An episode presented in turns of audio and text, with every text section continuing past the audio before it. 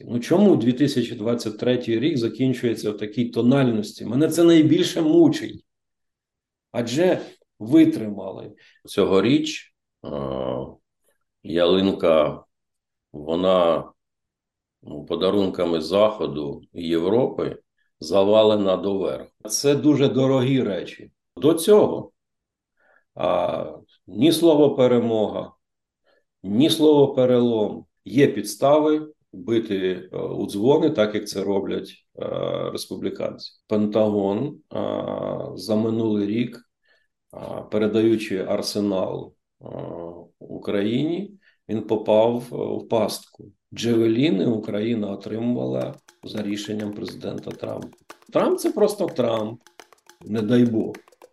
Не дай Бог піти на якісь там переговори і чендж мир в обмін на територію.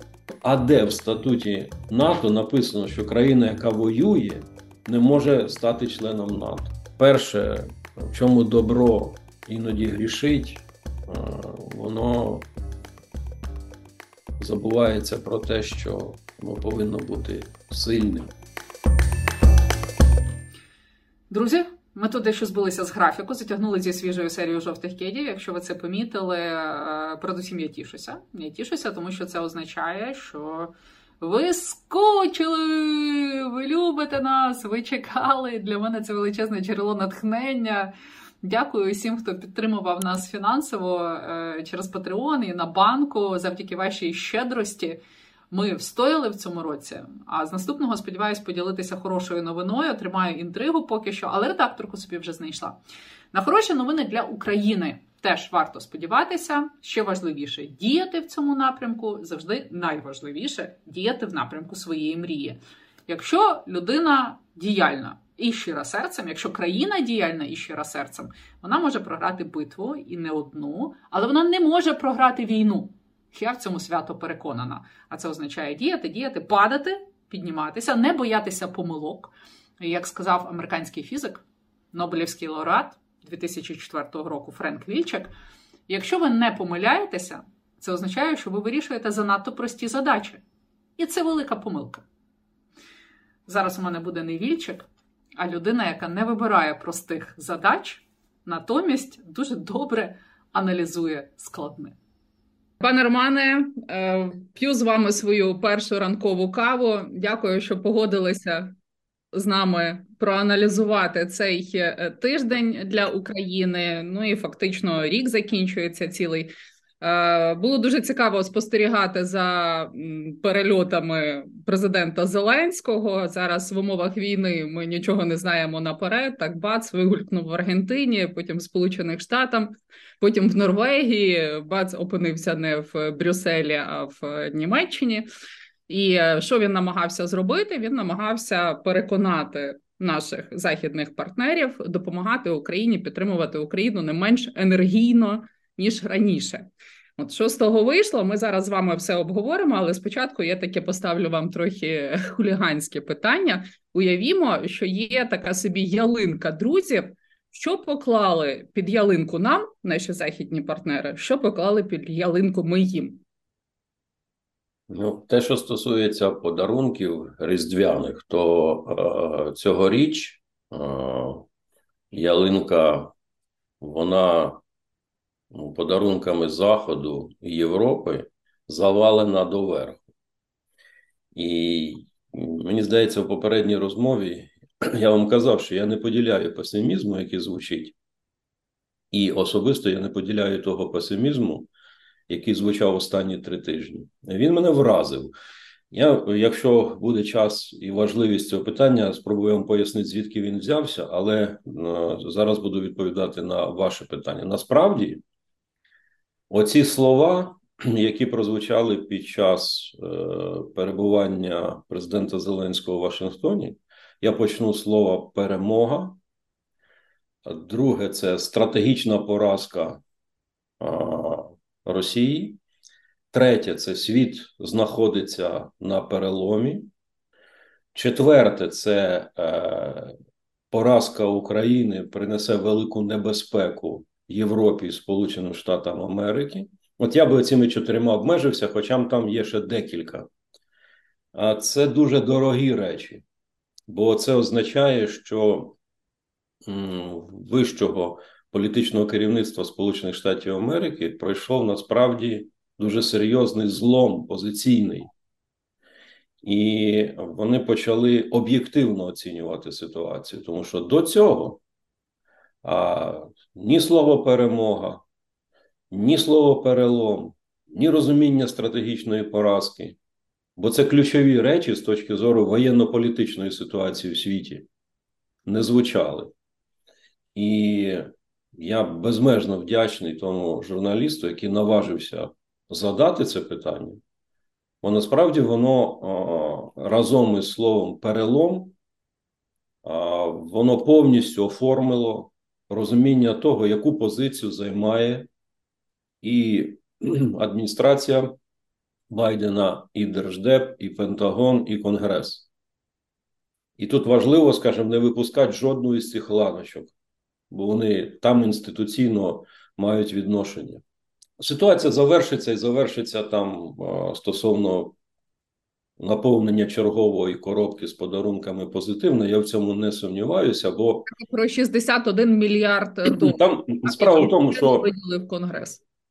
61 е, мільярд, хай воно і далі так звучить, але коштів набагато більше там.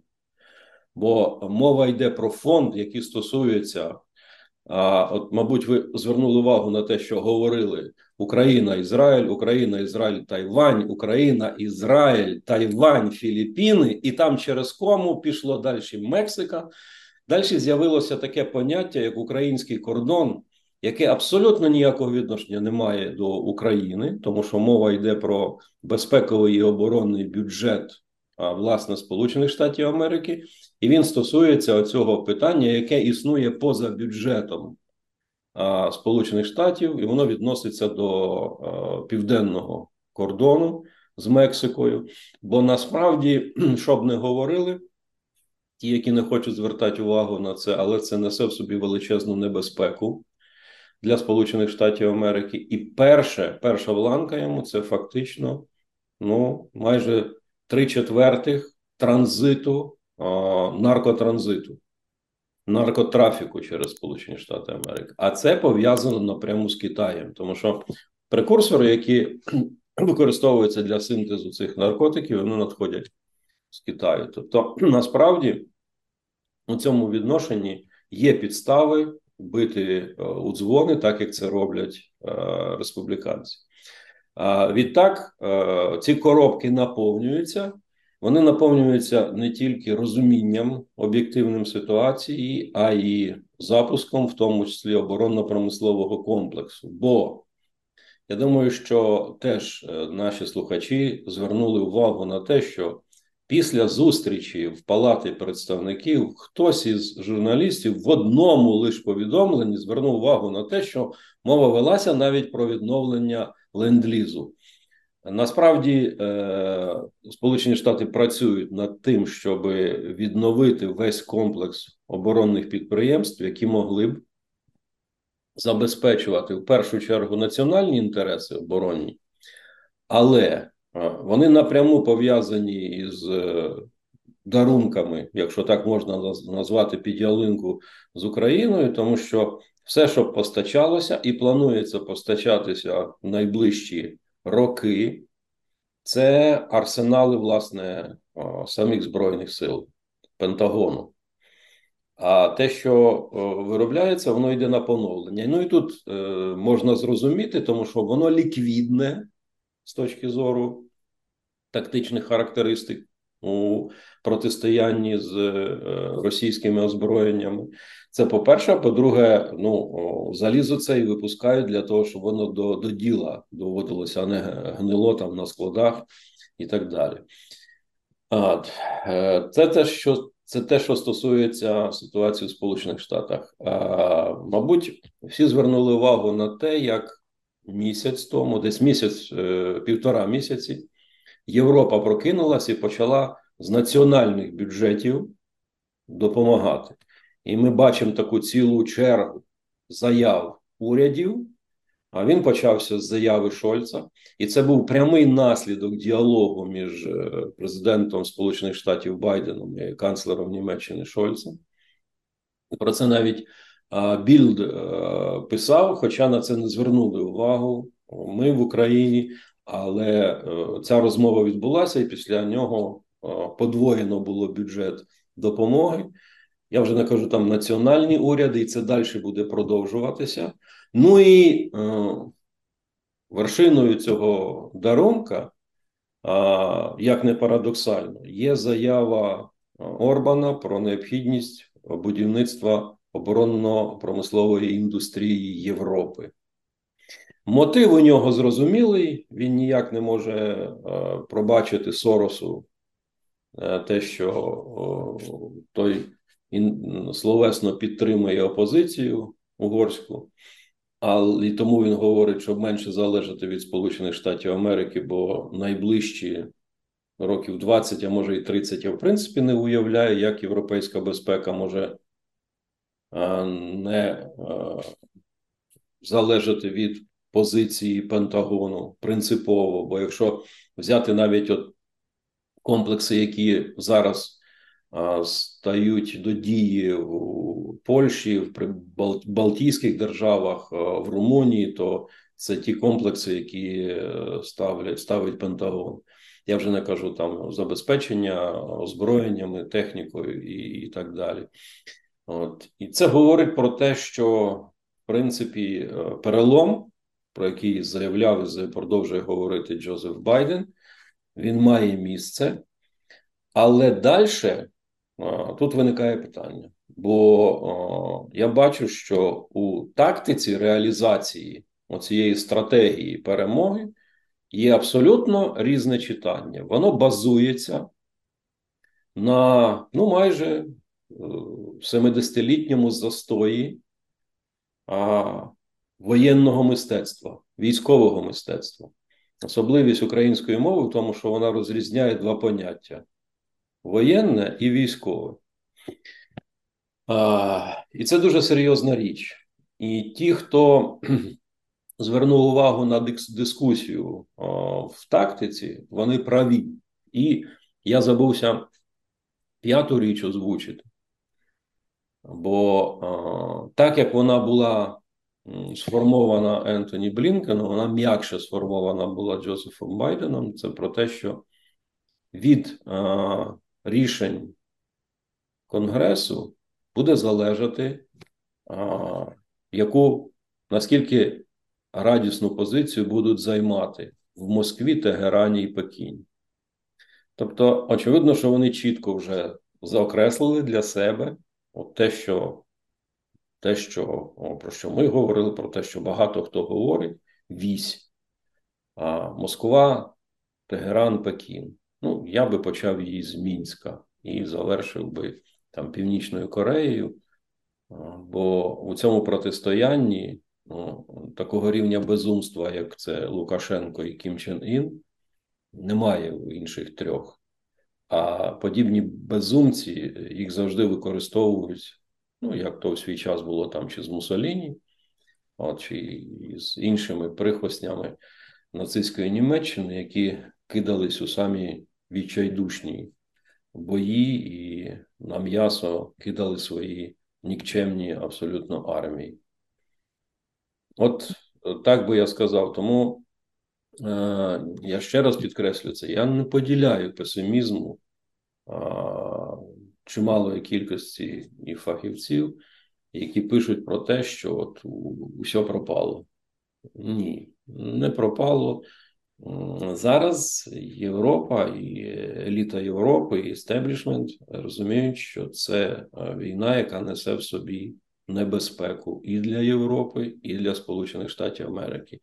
І для мене було повним відкриттям, бо це вперше за всю історію випереджуючи події превентивно, політичне керівництво Сполучених Штатів зайняло таку позицію. Бо зазвичай зазвичай там завжди домінувало ізоляціоністські мотиви, і вони лише в умовах, коли вже все падало, вони визнавали проблему і починали якось вигрібати з неї.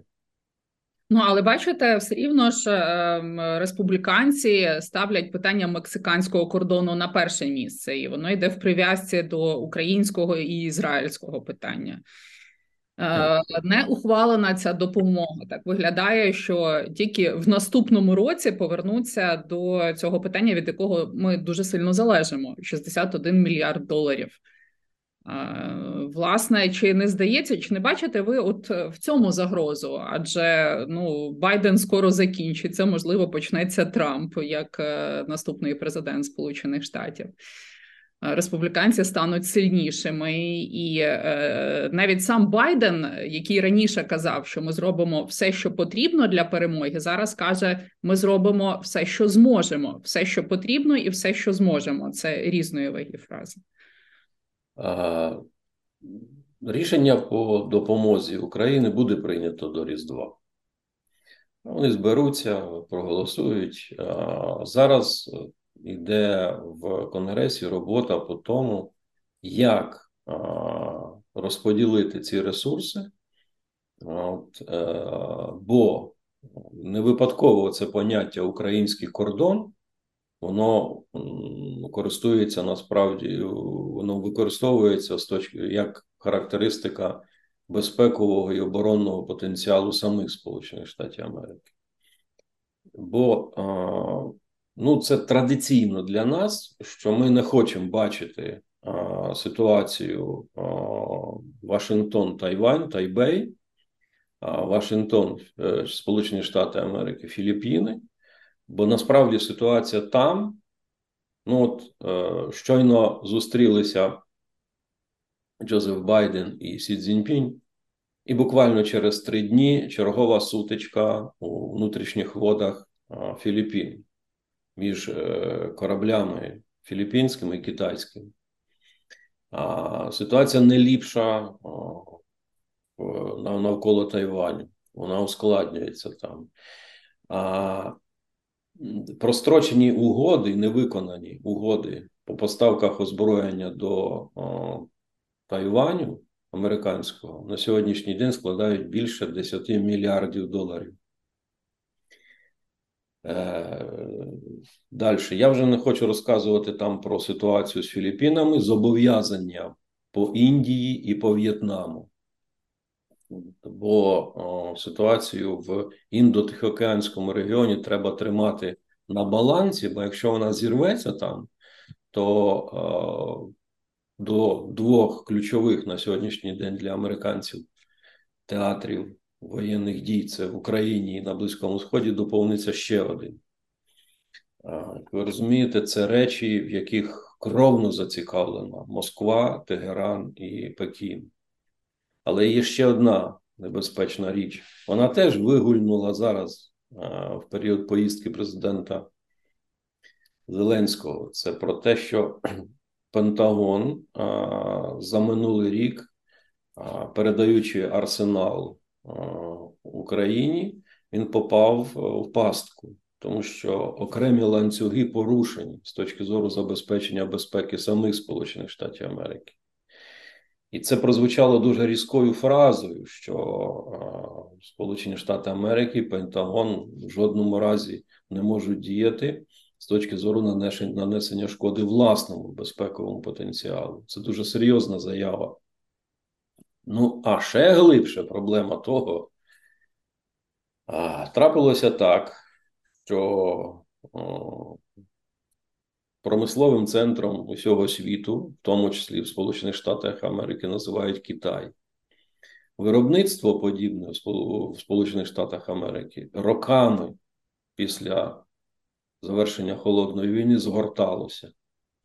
В основному переносилося все виробництво подібного виду от, до інших держав. Що вдалося зробити з приходом Джозефа Байдена? Відновити виробництво напівпровідників. Ну, те, що у нас чіпи називається. Угу. Четвертого покоління і розробку п'ятого покоління була прийнята спеціальний спеціальний закон. Це дуже дуже лобійський закон, який е, фактично наполовину фінансується з бюджету. І в декількох штатах відкриті підприємства рівня, ну, десь які по рівню добираються до того, що є в Тайвані. Добираються, вони ще не досягають такого рівня.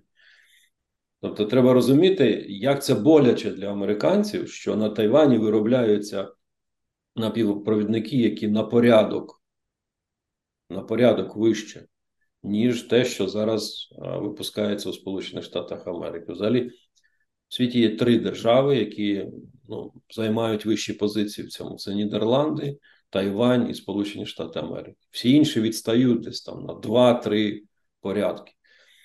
А це, якщо брати е, озброєння, це ключ до всього. Наприклад, е, Хаймерс, про який ми говоримо, це приблизно 200-250 подібних напівпровідників, мікросхем.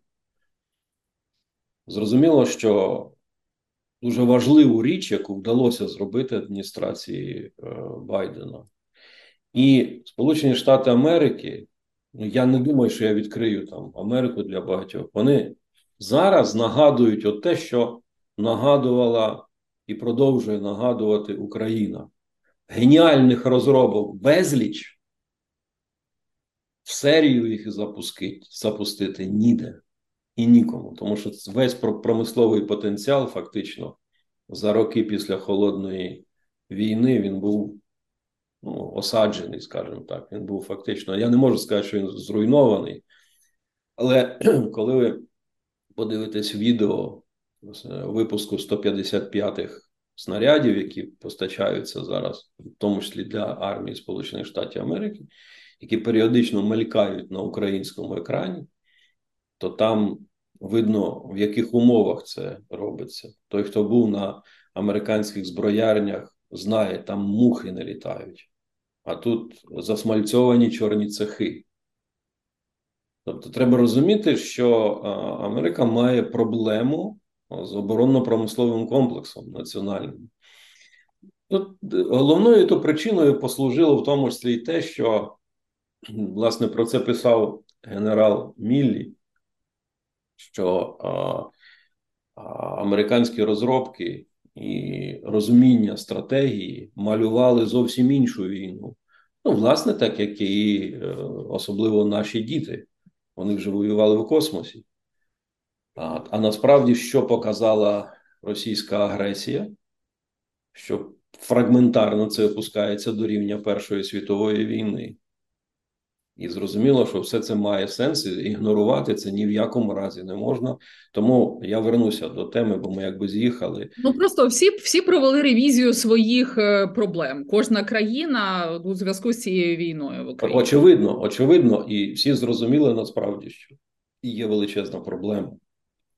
І тому над нею треба працювати, треба відновлювати цей потенціал. І коли вже за це заговорив Орбан. Угу, угу. Я дуже добре пам'ятаю в е, ранзі віце-прем'єр-міністра, коли е, зустрічалися з колегами угорськими і запитували: ну, ви от вступили в НАТО, покажіть. Ну, ми виходили на відповідні майданчики, нам показували 469-й УАЗ, радянська техніка, яка інтегрується в систему, в систему НАТО. А, Тобто, ну зрозуміло, що це, це проблема.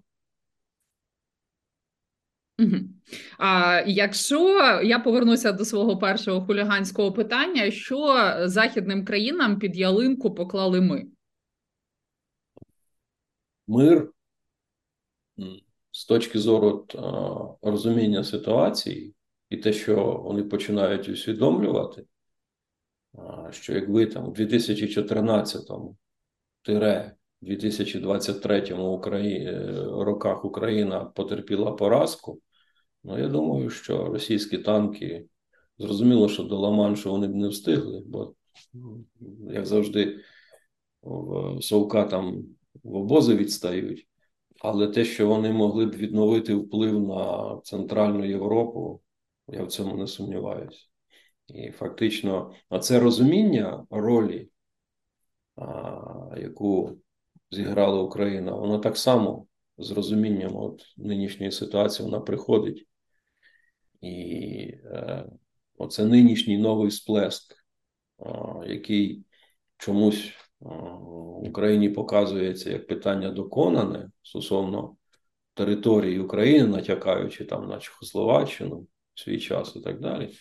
Воно помилкове, тому що це роздуми в Європі, які в основному під яких підсумок такий, що не дай Бог, не дай Бог піти на якісь там переговори і чендж, мир в обмін на території.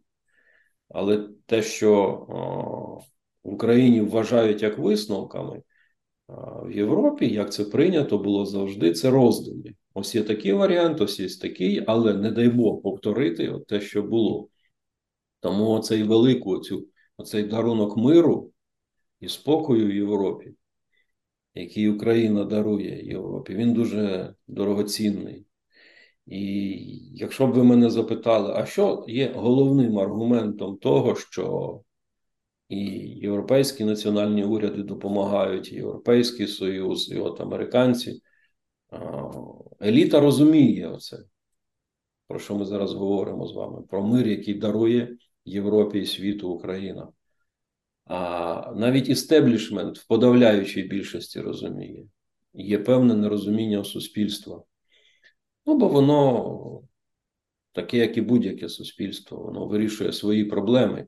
А політикум він боїться навіть рота відкрити, пояснити, що треба як можна не просто сильніше допомагати, а треба йти туди і воювати. Тому що якщо ми зараз не зупинимо, не розгромимо цю рашистську сволоту, то прийдуть до нас. От цього ніде не звучить. Поки що, але це поки що. Це в поляків звучить, і слава Богу, що там до влади прийшов наш друг Дональд Туск. Але світ чекає випробування іншим Дональдом, Дональдом Трампом. Світ буде змінюватися в наступному році. Ну, можливо, чекає. Я не хочу накаркати. Може, цього і не станеться. Багато факторів впливає. Якщо говорити про е, те, що відбулося на цьому тижні в Європі, е, от е, Орбан вийшов на каву, Євросоюз, 26 країн підтримали початок переговорів про вступ України. Ну відкрили Україні двері до Євросоюзу. Вас щось в цьому здивувало приємно? Чи ви приблизно так собі це все і уявляли? Що так воно станеться? Я в принципі я про це говорив. Що в мене не було сумніву, що Європейський Союз проголосує це, що американці підтримку дадуть. Для мене важливіше було, а які механізми вони знайдуть для того, щоб заспокоїти, ну, скажімо, Орбана, Фіцо. От, В тому числі я догадувався, що і з Австрії буде. Бо мене вразило, як напередодні е, цих подій в чергове е, виринула з забуття колишня міністерка закордонних справ Кнайс, чи як її прізвище, ну, яка танцювала з Путіним. І її інтерв'ю так ширилися по західній е, західних ЗМІ. Я вже тоді відчув, що звідти може бути щось неприємно. Але в кінці кінців головним аргументом я розумів, що є два фактори Орбану. Це власне е, кошельок Європейського союзу, за який в який він дуже часто заглядає, і власне позиція Сполучених Штатів Америки. Бо е, під час візиту Зеленського до Вашингтону там була делегація Фідес. Фактично, все політичне керівництво, окрім Орбана, е, партії Орбана, де з ними велася розмова. Причому чомусь в європейській пресі це подавалося, типу, там є прихильники республіканців, і от вони хочуть накрутити Фідес і Орбана, щоб вони ніяк не підтримали Україну. Це неправда. Бо на всіх зустрічах там велась розмова про те, що отямтесь. І ще один момент, який я хочу, щоб не упустити. Коли ми говоримо про Трампа, і лякаємося, так як його зараз е, страшенно боїться Європа, тому що ну я не знаю європейської сьогодні преси, починаючи там Ель Паїс, Ле Монд, Геральд Трибюн, Телеграф і так далі. Щоб вони не написали ой, як страшно, який страшний прихід е, Трампа. Але це роздум. Я дуже важливо хочу звернути на це увагу. Це не висновки, це роздуми. Натомість дуже важливо, щоб ми зараз звернули увагу на момент, коли голосував Сенат за включення в порядок денний питання по допомозі Україні, і коли був візит президента Зеленського до Палати представників, там була озвучена фраза про те, що біля півсотні республіканців наполягають на збільшенні допомоги Україні і постачання надсучасного озброєння дальньої, дальнього радіусу дії. І це насправді було, скажімо, ну, увінчано, отак скажемо, заявою колишнього держсекретаря Помпео, який сказав так: даремно нарікають на Трампа, бо не він буде приймати і організовувати постачання допомоги Україні. Направді так і є.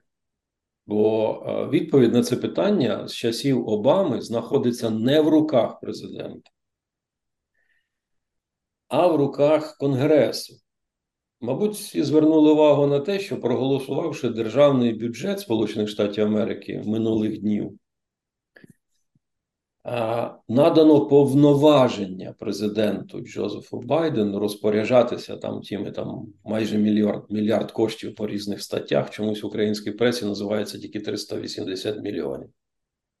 Але це повноваження не президента, це повноваження Конгресу з часів Обами. Плюс я хочу нагадати про таку цікаву річ, що перший канал постачання озброєнь до України приймався і забезпечувався не в період президента Обами, а в період президента Трампа. Джевеліни Україна отримувала за рішенням президента Трампа. І ще одна річ: заяви виборчі, особливо Трампа, де він демонструє такого мачо, де він такий агресивний. Ну, давайте спробуємо покласти на його політику. Де він цей мачизм проявив? Ну, програв в суді жінці. В суді програв, заплатив штраф. Далі. А як він діяв по відношенню до Китаю? Ну, описано ж у цьому, як радника його Болтон, кімната, де це відбулося. Там же написано чітко, що він на е, на ЗМІ говорив про те, що ми зараз там скрутимо, скрутимо, а тоді сів за стіли Сі Цзіньпінь і каже: купуйте в американських фермерів е, сою і кукурузу, бо це забезпечить підтримка, це забезпечить підтримку фермерами голосування за нього. Але треба розуміти, що тут ситуація гра, що перетворюється от виборчі, е, виборчі перегони у Штатах, оце театралізація праймеріз, а, е, вона іноді ну, переходить межі політичні, і вона стає якби певним театром. До речі, це стосується багатьох сфер американського життя. Але ну не не про це ми зараз говоримо. Тобто ми не будемо демонізувати Трампа, так, ви кажете. Не треба я, я, я проти дем, я проти демонізації, бо я розумію, наскільки сильною є система американська, і вона, вона дуже життєдайна, вона дуже живуча.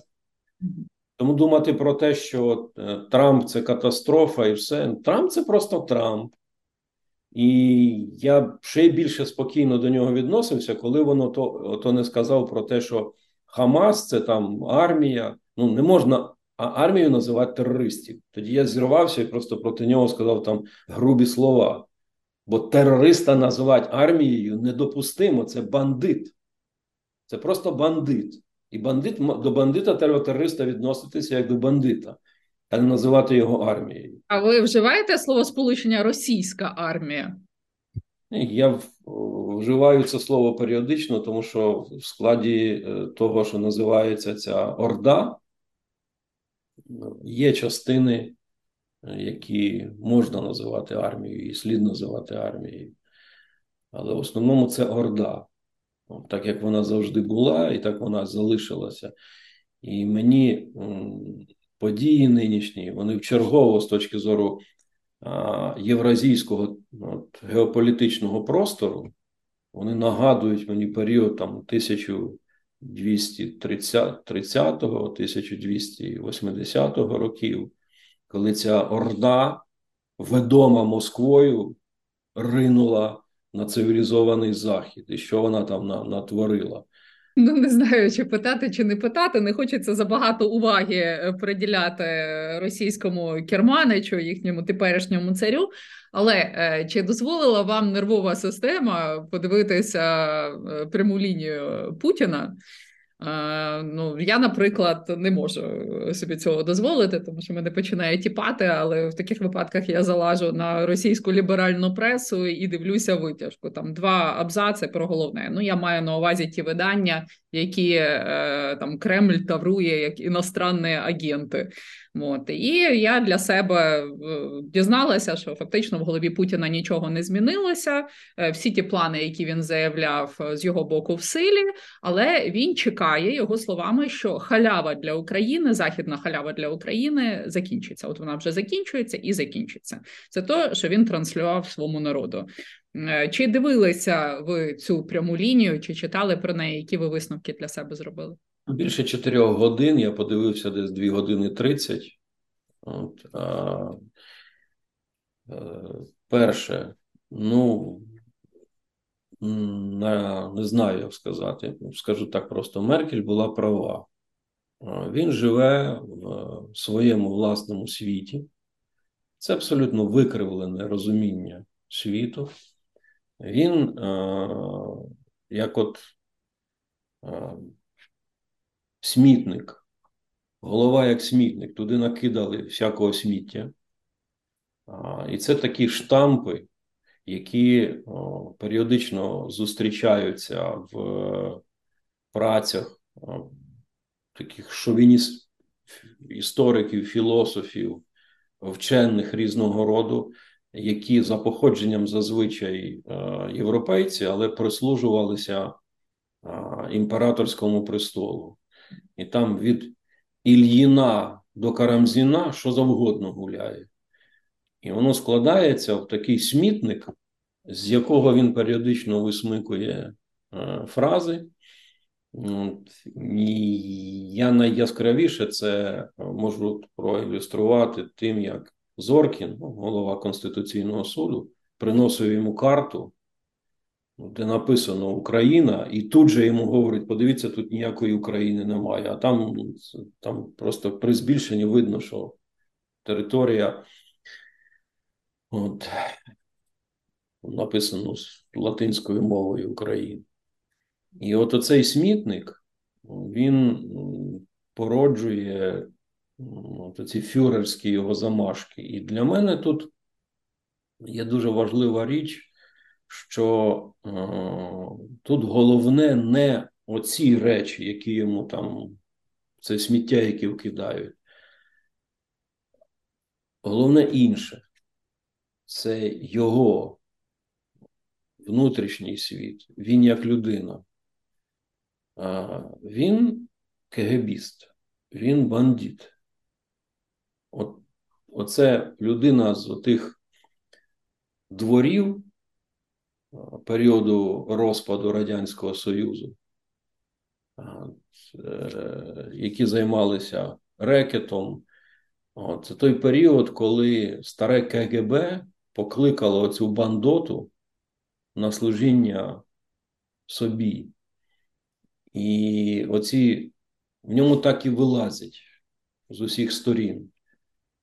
Словеса різного роду, там, стиль мовлення, я вже не кажу, здавалось би, ніби велика прес-конференція, так? Але вона настільки дрібна, і з точки зору його інтелектуальної підготовки, його стосунків з людьми, реакції, він нагадує примітивну істоту, яка напічкана такими жестами, мімікою, яка видає його. Бо це об'єкт насправді для психіатрії.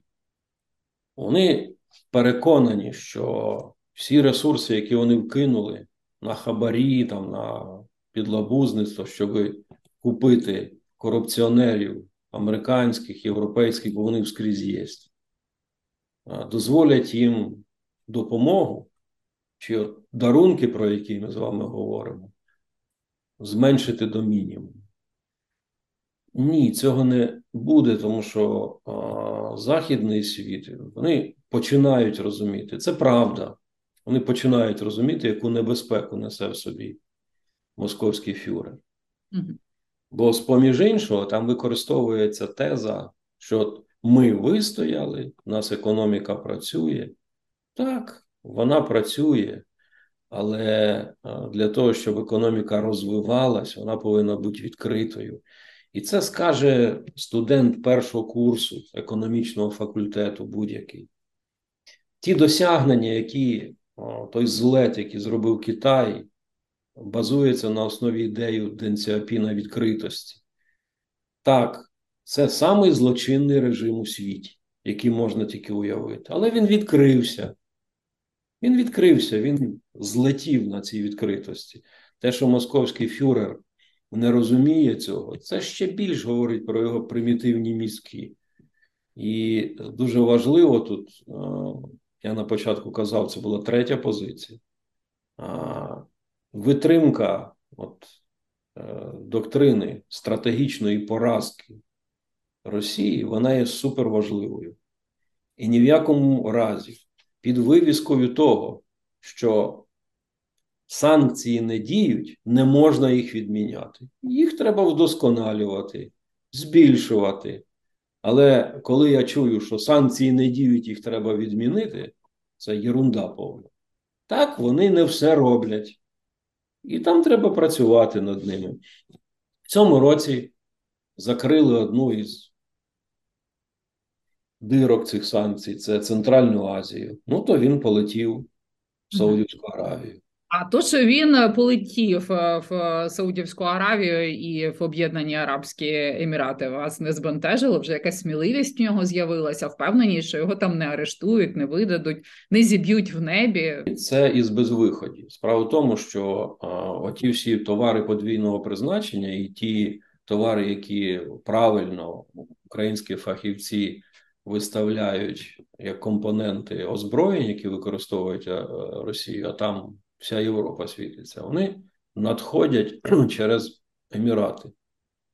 Вони надходили як раніше з Європи в Емірати, в Емірати в Центральну Азію, потім а, в Росію. Центральну Азію потихеньку закривають. Ну, Стільки, скільки часу центральноазійські президенти в цьому році провели і керівники в Європі і в Сполучених Штатах Америки, вони ніколи там не бували. Тому в Центральній Азії, там особливо Казахстан, Туркменістан, там ситуація закривається. Тому змушений був летіти в Об'єднані Арабські Емірати. Що стосується саудитів, то не дивлячись на всі старання Тегерану, Москви з розпалюванням на Близькому Сході війни, а тарифи, ціна на нафту упала. І е, за два тижні до візиту до саудитів бренд вже торгували по 66 доларів. А якщо брати російську нафту, то ціна там гепнулася взагалі незрозуміло куди. Причину знають усі це. Е, там змін, змінилася структура нафтового ринку, але він полетів швиденько, бо бюджет наступного року планувався із ціни на російську нафту в районі 70-80 доларів, а не 60 чи 50 чимось там. Звідси для нього це було крайньо небезпечно. Ну його мотиви мене менше цікавлять. Мене більше хвилює те, що його там приймають. Е, гарантія безпеки в нього є. Його мають за якогось е, ну гідного, може не те слово, але співрозмовника, за яким можна сидіти, з яким можна сидіти за одним столом і спілкуватися. Пані Юля, справа в тому, що схід це і схід, і прилетить президент Зеленський, вони будуть приймати точнісінько так, прилетить канцлер Німеччини точнісінько так, президент Сполучених Штатів Америки точнісінько так. Він вийде за кордони, будуть робити те, що вони вважають за необхідне. Це як от е, традиційно на українському поліссі. Це українське полісся це приблизно так, як Саудівська Аравія. Вони хоч до рани прикладає, але поки ти в дворі, вийдеш за двір, він розкаже, хто ти такий. А це не тільки Полісся. Я знаю інші такі регіони. Окей, якщо повернутися в Європу, ем, ну така креативність в європейців з'явилася, коли Орбан вийшов, начебто, попити кави і ухвалили рішення, якого ми так чекали. Ось це це, це креативність, це гнучкість. Це як би ви назвали? Ви усміхнулися, коли це сталося? Е, справа в тому, що от, е, правила, процедура особливо це геніальні речі. І в них в статутах, в правилах процедур є моменти, які не передбачені. Ну, наприклад, там ніхто не забороняє будь-якій країні НАТО допомагати Україні, відправити в Україну війська, ну, як національному уряду. Це ж не заборонено. Але це може робитися, але це не робиться. Так і в статуті Європейського Союзу, в тимчасових правилах воно там називається. Там не говориться про те, а треба враховувати голос чи ні. Якщо сказав там Люберум вето, то так не прийнято рішення. Якщо промовчав, ну промовчав, то й промовчав. Тому знайшли це формальна річ всього-навсього, яка дозволила, ну, давайте скажемо так, зберегти обличчя Орбану. Те, що він е, приїхав, розуміючи, що в нього виходу немає, окрім як голосувати за, він уже розумів. Йому пояснили і Шольц, і Макрон, і Урсула фон дер Ляєн, і в Фідесом вождям пояснили в Вашингтоні, що треба робити. От. І він, ну але ж розумієте, це ж е, наступити на горло власній пісні не кожен здатен, тим більше така особа, як е, Орбан. Звідси він мусів з переконанням, що він дуже хоче кави вийти і поблукати коридором. Тобто виявляється, що і так можна на майбутнє буде в майбутньому буде більше таких е, ну, ситуацій. От в нас ще Словаччина ментально схожа на Угорщину, як виявляється. От нам Безумовно. будуть ці кавові такі кавові виходи за маневри. Маневри з кавою. Безумовно, так само, як і ми говоримо, там от прийде саміт Вашингтонський, треба буде приймати рішення про запрошення України до НАТО. А наговорили ж багато.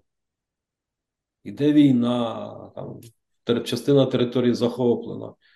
Я запитую: а де в статуті НАТО написано, що країна, яка воює, не може стати членом НАТО? Чи бути запрошеною? Ніде цього немає. А що п'ята стаття, якщо країна в період війни вступає в НАТО, зобов'язує НАТО почати війну? Ні, не зобов'язує. Такого ніде немає. Звідси, от е, в межах оцих дискусій і правил існують ціла низка речей, які можна робити і можна представити як маневри з кавою. А маленький досвід роботи в будь-якому парламенті він пред'являє такі розуміння, що ну, в Україні добрих десятків п'ять законів є, які прийняті шляхом письмового голосування депутатів, які ніколи не голосувалися в залі. Вони діють на рівні того, що голосується в залі, зокрема, земельний кодекс. Саме яскравий приклад. Ну і багато чого. Може, треба заради перемоги добра, то все можна обійти. Основне, щоб люди любили каву і готові були заради неї вийти з кімнати. Я вам скажу так, що е, перше, в чому добро іноді грішить, е, воно забувається про те, що воно повинно бути сильним. бо воно має вміти захищатися. І от після того, коли воно розслабляється, трапляються такі речі, в яких переживає, переживають наші покоління. Тому, коли в такі ситуації попадаєш, то безумовно необхідно максимально дотриматися правил, норм міжнародного права, не паскудити їх, не ламати, максимально дотриматись, наскільки це в тій чи іншій ситуації можливо. От. І не випадково а, в різночитаннях є, коли ми чуємо з Москви, то там кажуть, світовий порядок заснований на міжнародному праві. А в Європі кажуть, світовий порядок заснований на правилах, бо до правил відносяться не тільки норми права, а ще й звичаї і традиції. Бо якщо взяти цілком міжнародне право, то в ньому є ціла галузь так званих усних домовленостей, контрактів і договорів, які укладались, укладаються і будуть укладатися. І цікаво, що в судах вони прирівнюються до письмового, письмово оформлених контрактів і так далі. Звідси треба розуміти, що о, традиція, яка є, ну, наприклад, там в Європейському Союзі є традиція, вона не зобов'язує консенсусом приймати рішення, але така традиція приймати всі рішення консенсусом. Я переконаний в тому, що безумовно на світ і на Україну чекають випробовування із-за того, що з наступного року починається там цілий ряд виборів. Йдуть буквально три роки наступні будуть вибори, вибори в ключових державах. Але в мене немає такого занепадницького відчуття там в разі перемоги Трампа, бо я не знаю взагалі, чи він догребе до виборів. Е, це Фізично? Я маю на увазі з точки зору з точки зору е, закону. А навіть якщо й стане президентом, то я розумію прекрасно ту систему американську, яка не дає йому, скажімо, можливості там безмежно діяти з точки зору інтересів Росії, та який американський президент, особливо республіканець, буде підігрувати а, Москві. Ну, це таке діло. Поживемо, побачимо. Такі ж небезпеки є і в Європі. Але е, все рівно, з моєї точки зору, цінності, от добра, цивілізованості, вони будуть домінувати. Так, вони мають проходити випробовування. Більше того, можу вам сказати, що для багатьох держав, які проходять от подібні випробування зараз, вони дуже важливі, бо внутрішньо вони знаходилися в стані серйозного розколу. І нинішня ситуація дозволяє їм мобілізуватися. І не випадково цей дарунок, який Україна поклада, поклала вже декілька років під ялинку Європі. Європа зараз починає усвідомлювати, який весь світ. І цей дарунок є дуже дорогий. Угу.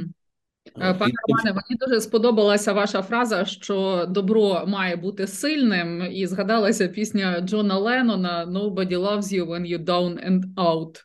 Ніхто тебе не любить, коли ти на дні і в кусках. Тобто, чи виглядає Україна зараз е, е, сильною? От як вам здається, чи ми виглядаємо сильними? Від нас більшого очікували, ми ну, начебто, не досягнули бажаного результату. Запитайте про це в європейців. Розумієте, ці аплодисменти, які постійно звучать в адрес України, вони дуже дорогі, тому що насправді і американці, і європейці дуже цінують роль, яку відіграє зараз Україна. Україна дуже сильна з точки зору духу, армії, потенціалу.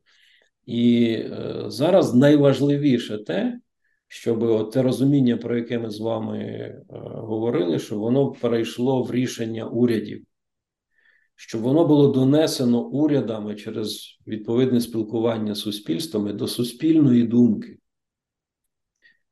Бо це забезпечить ну, певну витримку на певні там періоди серйозні, щоб е, перемогти це зло в особі московського фюрера. Ну і треба розуміти, що е, коли ми говоримо, це дуже важливо, коли ми говоримо про майбутнє України, Європи, світу, то ми повинні це уявляти як єдине ціле. В тому числі, коли ми кажемо перемога чи відбудова, то за словом перемога має зміст бути спільна перемога над ворогом, спільна відбудова Європи. Бо Україна це частина, частина Європи, частина цивілізованого світу. От, І я ще раз кажу, я дуже оптимістично дивлюся на ситуацію. Теза про те, що 2023 рік не досяг а, озвучених планованих результатів, це е, теза про те, наскільки реалістичні вони були, і у тих, хто їх озвучував.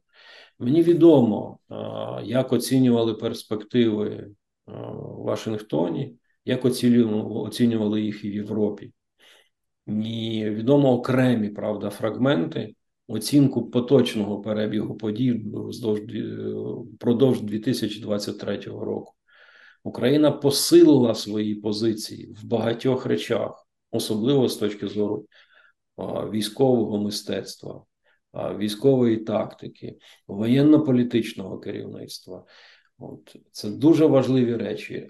Я вже не кажу про взаємодію українського воєнно-політичного керівництва з таким же керівництвом багатьох країн і Європейського Союзу Сполучених Штатів Америки.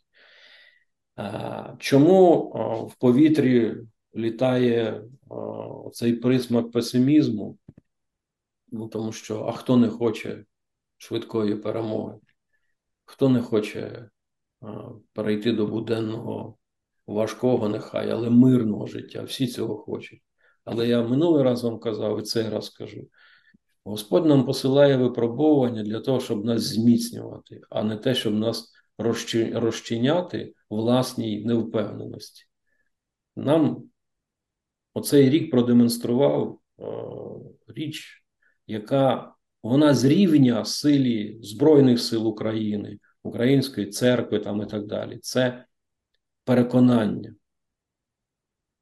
І тут дуже важливо, щоб ми не піддавалися під е, всі ці інформаційні операції, які здійснює ворог, з використанням будь-яких сил. Адже цей, ця слабка річ, яку ми не можемо до цього часу подолати, демократична держава в умовах війни це інше, ніж тоталітарна держава війни. Ми продовжуємо наступати на ці граблі. Причому найгірше те, що на ці граблі наступає політичне керівництво держави. Не можна в демократичній державі вдаватися до деяких кроків, особливо в царині інформаційного простору. Що ви зараз маєте на увазі конкретизуйте? Я маю на увазі спробу звузити е, інформаційний простір до тлумачень, ті, які виходять з одного джерела. Не можна так робити, тому що демократична держава вона повинна жити багатоманітністю. Ну не мож, не можна так само підважувати авторитет залужного заради своєї популярності. Не можна не випускати е, Петра Порошенка за кордон. Нічого поганого він би там не зробив. Тобто тут багато таких от грабель чи граблів, на яких танцює е, українська влада зараз. Але от моє питання до вас нехай буде е, таким: це ми вже потрошечки закругляємося. Ви історик е, і точно знаєте приклади з історії, коли перемога добра висіла на волосині, але, врешті-решт, добро перемогло. Що це було в історії? Завжди так було і буде. Завжди так було і буде, і навіть тимчасова фрагментарна поразка це не означає програш. От, Завжди історія демонструє, що є певні тактичні недорозуміння, є певні тактичні поразки, програші, якщо хочете. Але все рівно добро переможе. Все рівно. Як би зло не намагалося охопити світ, якщо взяти історію України, в якій є цілий повний ланцюг перемог. Те, що а, закінчувалося там в періодах певних поразкою, ну, це не означає, що Україна в кінці кінців не відбулася чи не відбудеться. Вона відбулася, вона є. І зараз важливо те, щоб оце відчуття внутрішнє, яке ми в собі несемо, бо це воно перетворює наші перемоги в поразки. Ну чому 2023 рік закінчується в такій тональності? Мене це найбільше мучить. Адже витримали. Навіть якщо стосується з точки зору там лінії фронту, просунулися, розбили той, ці консервні коробки російські у Чорному морі, відновили експорт зерна в найскладніших умовах. Європейський Союз проголосував, Сполучені Штати Америки допомогу дають. Ну, де ж де ж тут так? Найбільше лихо і горе це жертви, які несе Україна. Це біда, це трагедія. Але е, завжди треба пам'ятати, що такого лиха, як війна, більшого не існує. Але війна, війна це шанс, тому що вона дає можливість а, заглянути набагато вперед, подивитися, хто твої партнери, хто твої союзники, хто твої вороги, хто твої друзі і недруги. Ну і стати на рівень своїми партнерами. От мені дуже хочеться, щоб ми далі домовлялися з паспортом дорослої людини на рівні з усіма державами, з якими ми зараз намагаємося формувати близькі стосунки, фактично зробивши свій цивілізаційний вибір. Я пригадую, що ну я не пригадую, тобто я цього ніколи не забуваю. Кожного разу, коли ми з вами закінчуємо розмову, ви мені кажете, що пані Юлю, через рік ми з вами будемо говорити, війна ще триватиме. Що ви мені кажете зараз? 2024 рік це буде перший рік, коли треба думати про те, як почати порядкувати в умовах миру. Це рік, я мушу тут цитувати е, Джозефа Байдена, це рік перелому. І це рік того, як добро почина, почне громити зло і дуже серйозно. Я ну, бажаю всім здоров'я, як можна швидшого досягнення миру і малих перемог і великої перемоги. Тобто ми фіксуємо ключовий ваш прогноз: добро почне перемагати зло в 2024 році. 24